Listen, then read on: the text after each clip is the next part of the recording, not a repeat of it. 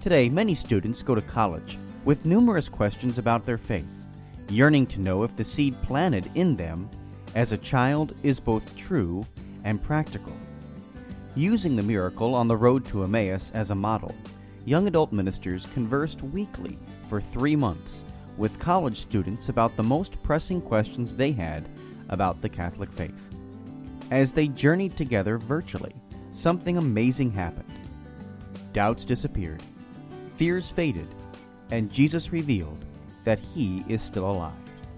Hearts Burning Within Us, the latest book from Patchwork Heart Ministry, is a result of that grace infused conversation. It is the perfect back to school gift for recent high school graduates and current college students. Get your copy for them today at patchworkheart.org or by calling 424 704 3278. That's 424 704 3278.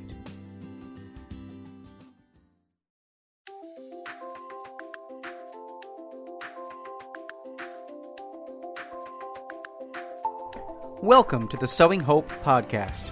This is a show all about implanting hope in our hearts. I'm Bill Snyder, joined by my friend Ann DeSantis.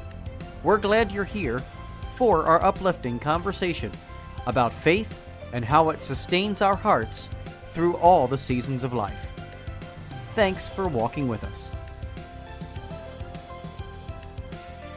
Hey, everybody, welcome to this episode of Sowing Hope. I am Bill Snyder. It's great to be with you all. And as always, I am joined by my good friend Ann DeSantis and my co host. Uh, it's wonderful uh, to have her with me. And uh, we just finished that 10 part series on how to grow in faith. So if you're interested in that, uh, check out our 10 part series. We did one part pretty much every week for the last uh, 10 weeks or so. And so check that out. But uh, Ann, I know tonight we're returning to uh, guests on the podcast, and so I'm super excited about that. And why don't you tell us uh, who we have joining us? Yes, you're right, Bill. It's so great to be here with you and with our wonderful guest, Terry Modica. And she is our first guest uh, that we're having after our 10 part series. Um, and again, just to encourage people to check that out on patchworkheart.org, please do. Um, 10 ways to grow in faith or 10 full podcasts on ways that you can grow in your Catholic faith. So, without further ado, I would like to give you the bio for our beautiful guest here. Uh, Terry Modica converted to Catholicism in 1977, drawn by the Eucharist. At that time, she began to study official church teachings in order to understand and dig deeper into her new faith, always involved in her parishes, she gained a reputation for inspirational teaching and spiritual leadership and adult religious education, prayer groups, parish council, small Christian community development, and a variety of other parish ministries. Since 1982, uh, she is a published author and she's also served as a diocesan staff writer. She has a degree in theology and has been certified by the Diocese of Trenton, New Jersey for pastoral administration and is a certified graduate of the Lay Pastoral Ministry Institute of the, Dio- the Diocese of St. Petersburg, Florida.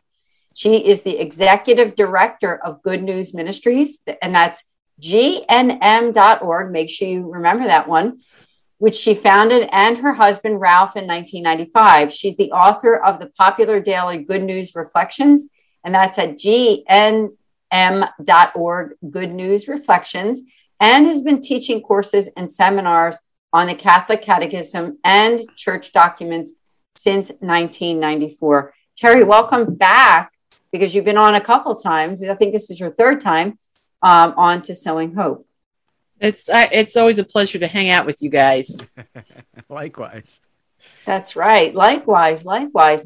So let's start out with what's going on new with your ministry because we've had you on before, and uh, a lot of the people who've heard your other podcast they they know some of your story, but we would love to hear more about what's going on right now.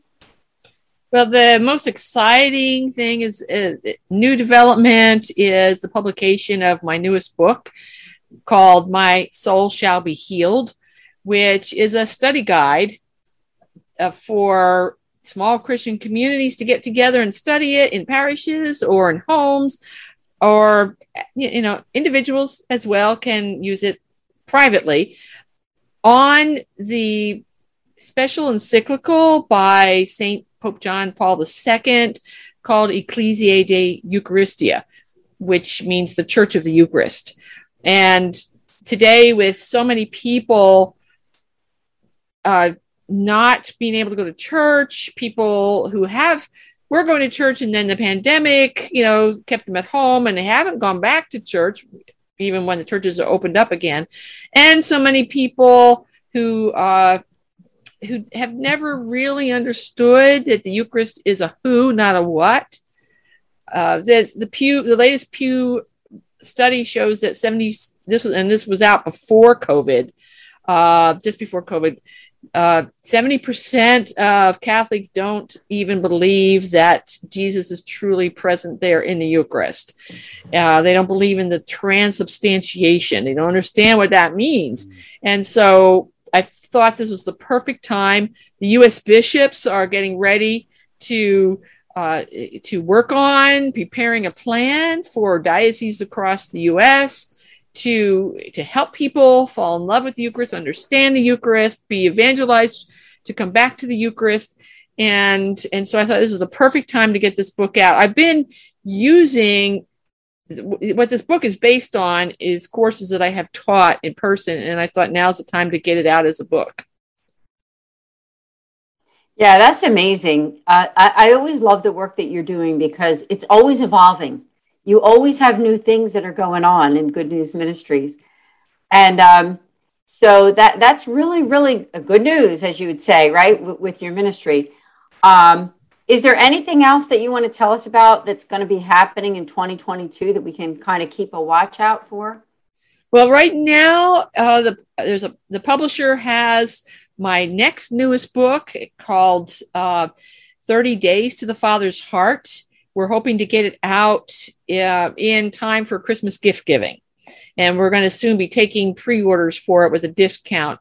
So that's that's a, a book about uh, how to to really get to know God the Father's radical love for us, his deep love for us, his his passionate love for us, which we tend to really don't normally connect with because we most people and I that was this comes from my own journey, my own experiences, we we think of God the Father as the disciplinarian, he's the one that uh-oh if i if i do something bad i'm in trouble and we don't see him as a, as a source of love eh, or the kind of love that makes you want to cuddle up in his lap and be held by his arms. And you know sometimes we do but you know we long for that intimacy with god. So many people don't know how to have that kind of intimacy with the father because what we do is without realizing it we project onto god the father what human fathers have been like. And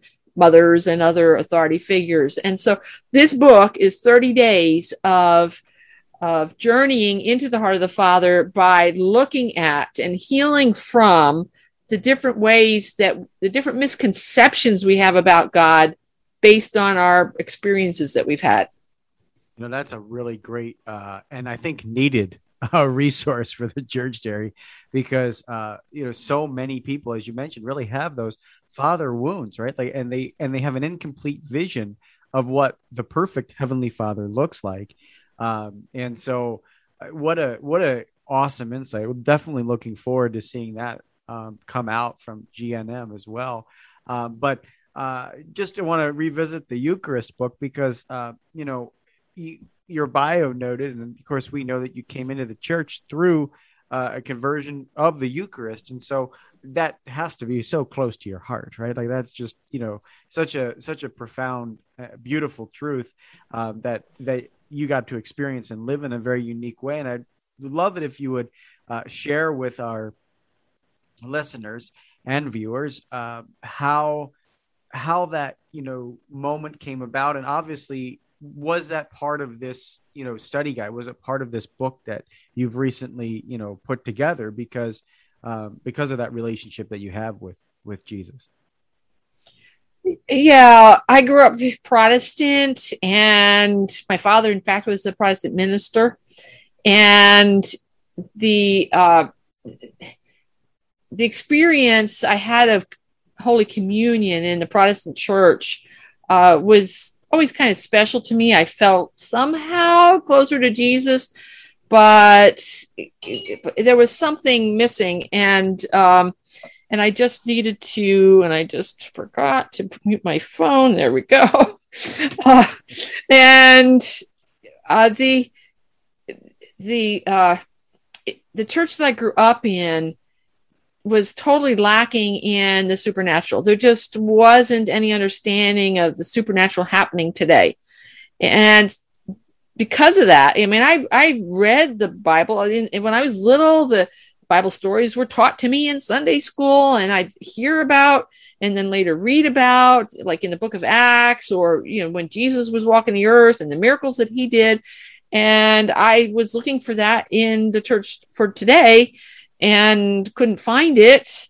So when a friend of mine told me about the miracle that happens at every single Catholic Mass, where the bread and the wine, through some prayers of consecration that go all the way back 2,000 years, uh, you know, and it's like there was the supernatural and you couldn't keep me away from it when i found that out. Mm. and i just i became catholic. This you know there's a, the old voice that was in my head says no no you can't become catholic. And i wanted to receive the eucharist without becoming catholic. But uh, the holy spirit also at the same time came into my life in a very special way. And and the holy spirit is a spirit of truth. And he convinced me, he just filled me, first of all, with this utter total belief that that really is Jesus, fully body and blood, soul and divinity in what looks like bread and looks like wine. Uh, and that that whole that whole infusion of understanding came from the Holy Spirit. And the Holy Spirit, because he's a spirit of truth, also began to infuse in me a desire to really study and learn and listen to speakers, Catholic speakers, listen to uh, whatever I could get a hold of to understand why the Catholic Church teaches what it does, especially in the areas where I had been taught, you know, not you couldn't trust the Catholic Church in. Such, you know, obvious one that everybody most thinks of is, you know, that Catholics worship Mary you know, and uh, that sort of thing. So um, I just, I just dug into it, learned everything I could, and just fell more and more in love with with the Catholic faith. And the Eucharist has has been so dear to me because you know, ever since ever since I met Jesus face to face in person through the Eucharist. Yeah, that's beautiful because what you said is that the Eucharist is a who, not a what. And I think that is a big, huge misconception by so many Catholics and in non Catholics too. Um, is there anything else that you want to share on that note? Um, because, you know, that is a pretty big thing. That a who, not a what.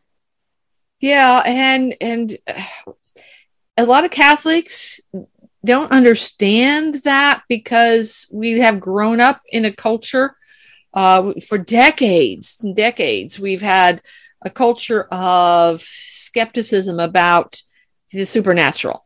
That's the society we grew up in. And it's it's you know the supernatural uh when I was a kid looking for it, the only place I could find it was in the occult, which ruined my relationship with Christ until the Eucharist brought me back. And the Holy Spirit, you know, brought me uh, also the truth about the, the lies of the occult that I'd believed. And the that personal relationship with Jesus that we all long for is easier, more enhanced. I can't quite find the right word. It's all of that and more. Um, of you know, every let me put it this way: every time I go to Eucharistic adoration, every time I'm in mass and we have Eucharistic adoration because Jesus is is is there on the altar, the priest holds up, you know, the the host and and the, the chalice at one time and said, "Behold, the, this is the Lamb of God," you know, and that's a time of really connecting to that Jesus who walks with me and and and you know is there for me throughout the day and um, and it's like as soon as I receive Jesus into me in communion, I and I go back to my pew, I, I like I, I go into this mode of, wow, this is a golden moment where I am so fully connected to Jesus Christ, to all of God. And, you know, but by the time I leave church here and you know, by the time I get home, that golden moment will pass because I'll start to sin again. you know, you know, my imperfections, my faults, you know, they I, I they start coming out again. But the whole all of mass from the time we enter and, and bless ourselves with the holy water is is a time of of unifying ourselves with Jesus and building that personal relationship to the nth degree. Of course, we have to be conscious, we have to pay attention, we have to fully participate for that to, to be real for us, to, to happen, to, to be something that affects us. But all of Mass, you know, the opening song, the, the penitential rite, certainly, you know, and, and all the prayers throughout the Mass and the reading of the word, the listening of the homily. And I always tell people, you know, who tell me that their homilies aren't that good. They're they're they're bland or watered down or whatever. And I say, well, ask the Holy Spirit to anoint your ears to hear something that he wants you to hear. And if your mind goes off in a, like a distraction on a tangent, go with it because the Holy Spirit might have a whole homily for you. And and you know there's so many times that has happened for me I, I i know yes we need to be discerning. And it's like okay when i start thinking about what am i going to make for dinner it may or may not be the holy spirit you know talking to me but uh but you never know. Uh but anyways uh-huh. uh that it all culminates it all prepares us everything in mass prepares us to to come fully alive in who the Eucharist is and fully united to God the Father, Son, and Holy Spirit, and fully purified, uh, holy, which is why if we are in grave sin, we need to first go to confession before we receive Jesus in the Eucharist. And why it's not only blasphemy if we go with grave sin, like, for example, believing abortion is okay uh, it's it's you know that murdering children is somehow okay. Uh, grave sin like that, when we go to receive Jesus in the Eucharist, whether and whether we believe it's really Jesus or not, or just a, a wafer of bread, you know, it's a it's not only a blasphemy and a slap in the face against Jesus, who died on the cross for us, for the to, for those sins to you know, to to free us from the damage of the sins, the the slavery of the sins, the the punishment of the sins, uh, the hell that those sins are leading us to, uh, to free us from that. But not only that, it's a um,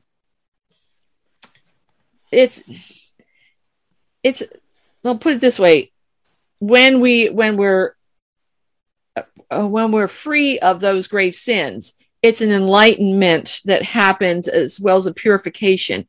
When we deny ourselves that because we remain in grave sin, we're hurting ourselves beyond measure. You know, we're condemning ourselves. We're we're we're receiving Jesus unworthily, and and that's that's a huge condemnation on ourselves. And and if people could see that, people could feel that, could know that, could be taught that. You know, you don't hear much about that. No. You know, uh, and but if they could be taught that, you know, we we all need to repent, and they're all we all have times in our lives that we have some pretty big reasons to repent, and repentance is not a bad word. Repentance is not something to be ashamed about. It's something to feel great about because we're being set free. And so that's what the eucharist is all about is is getting ourselves united to what jesus did for us on the cross and how he set us free from evil and sin.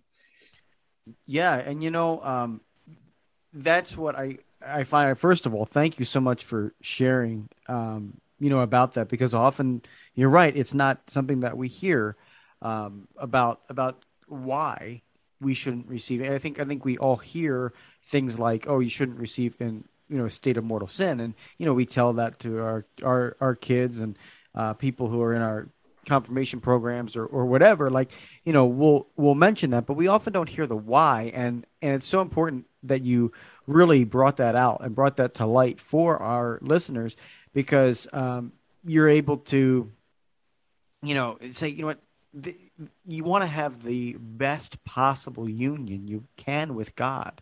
This and and don't you know don't lie to yourself that you are um, so um, you know in union with God when you're not. Like, and that's a beautiful beautiful why that I think a lot of people uh, need need to hear and internalize. Uh, but at the same time, um, you know, knowing that this God is merciful, that we have the access to forgive uh, all of our sin, mortal sin, in the sacrament of reconciliation. So uh, you do, uh, you know, a wonderful job. Thank you for saying that today. Um, and the other thing is, you know, um, which which I find so awesome is that you really in this study guide um, have. Uh, and by the way, that is My Soul Shall Be Healed. Um, and it's available through Charis Publishing uh, and also on gnm.org. Uh, but the the really cool thing, Terry, is I like how you really guide the person through this um, uh, study by you know or this uh, encyclical by uh, Saint John Paul II, and you use five uh, seven different parts. Um, with an intro and conclusion, but maybe you can talk about you know the progression of the seven different uh, chapters or parts of this book, uh, and then how even um, study groups and guides can use this because again, you really take them through all the things you've been talking about. Uh, the personal relationship, um, and of course, what we believe and don't believe about the Eucharist. But maybe just talk a little bit about the different parts of the book and how it's structured and kind of follows along with what uh, the encyclical of John Paul.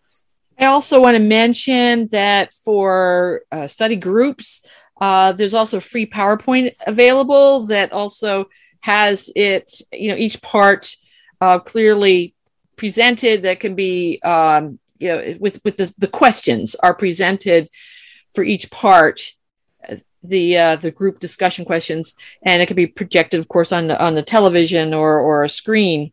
Uh, but um, the uh, okay so in in the first the first lesson the first part of of the Pope uh, John Paul II's document is called the Mystery of Faith, and uh, let me just skip past the introduction for a minute. Um, and you know, in that, it's like it's a time to reflect on how our faith grows and where are we at our faith? You know where are we in our journey of faith which is a good starting point for any discussion group? Um, and and then and then it challenges you know like like in uh, the beginning here, one of the first questions for people to think about as they are reading the Pope's document. So the way this works is uh, questions are presented on uh, what to be thinking about while you're reading certain paragraphs of the Pope's document. And then you come back to the book here. You, so you need the, the Pope's document at hand too, uh, which you can get online or, you know, you can buy it as a book. And and then there's you know after reading those paragraphs then there's um, reflection on it in the book. And the the first groups that have been using this have been telling me that uh, that they're going slower through the book. I mean, this is designed to be done in five sessions, but they're stretching it out because they want to do the introduction separately and the conclusion separately and and they're because they're loving it uh, some of the people attending this are even going through RCIA. They're converts, and they're they're just eating up the Pope's documents so much, and they're uh, they're and, and this this book unpacks it to make it understandable for our, our daily life. Uh, that, that's one of the gifts that the Holy Spirit gave me from the very beginning as I was studying church writings, church official documents. Uh, the Holy Spirit helped me. Uh, he gave me the gift of being able to share it with others, teach it to others, not on a heady level, but on how does this fit with my life? How does this help my life? Um, so it's daily life, and I'm a daily life person with with common struggles. Married, you know, I have adult kids now who, you know, and and so it's it's a journey that we're all on, and this book helps people journey mm. through what they, wherever they are at in their spiritual walk. Um, but journey closer and closer to the Eucharist through it and through understanding the whole of Mass. So, uh, like for example, um, uh, for what reason is the Eucharist called the center of the church's life? You know, uh, and how does the Paschal mystery influence the church's life through the Eucharist? All this is explained. Yeah, awesome. Um, did the first apostles? You ever think about this? Did the first apostles have an immediate understanding of the Eucharist, or did it require a learning and maturing process? Mm, good questions. I mean, I think from what I'm seeing that you really, you know, you really pondered it and the Holy Spirit was at work in you when you wrote this book. So, and, and, it's just launching off of what Pope uh, John Paul II said. You know, he goes in, he answers that question, and I draw out the think about this before you read this, and it just it sends it a lot of light bulbs start going off. Then you know, it's like wow, Exactly. Well, that's really beautiful. Um, I want to just thank you. You know, you're going to come back again. I know you've already been on. This is like your third time with us, so we're so grateful to you. I want to tell people your website again. It's gnm.org. So be sure to check it out because you can find out more about My Soul Shall Be Healed and all the great work that Terry Modica is doing and her husband and all the people that are also working in the ministry. I know, Bill, that we got to end the podcast, unfortunately. But Terry, uh, thank you so much for joining us on Sowing Hope.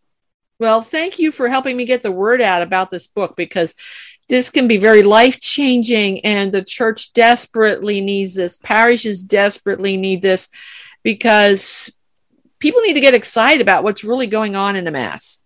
I mean, really excited. The Pope has a whole chapter on that, you know, about the, the extravagance to be experienced at Mass. And you know, so we just got to get the word out.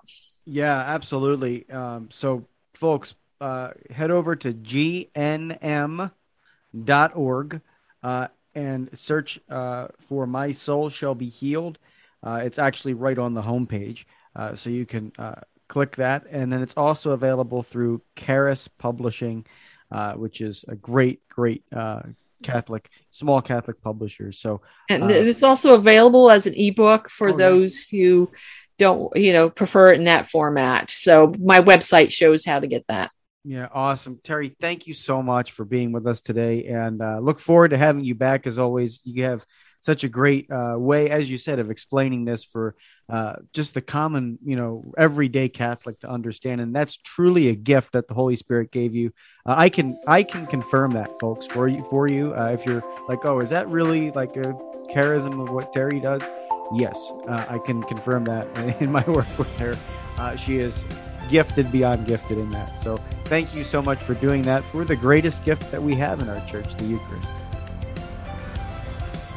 Amen. Thank you all. God bless. God bless. Thanks for listening to this episode of Sowing Hope on Patchwork Heart Radio. For more information about this podcast and our ministries, visit our websites patchworkheart.org and andesantis.com. You can also follow and interact with us on Twitter at PWH Ministry or Ann DeSantis 2.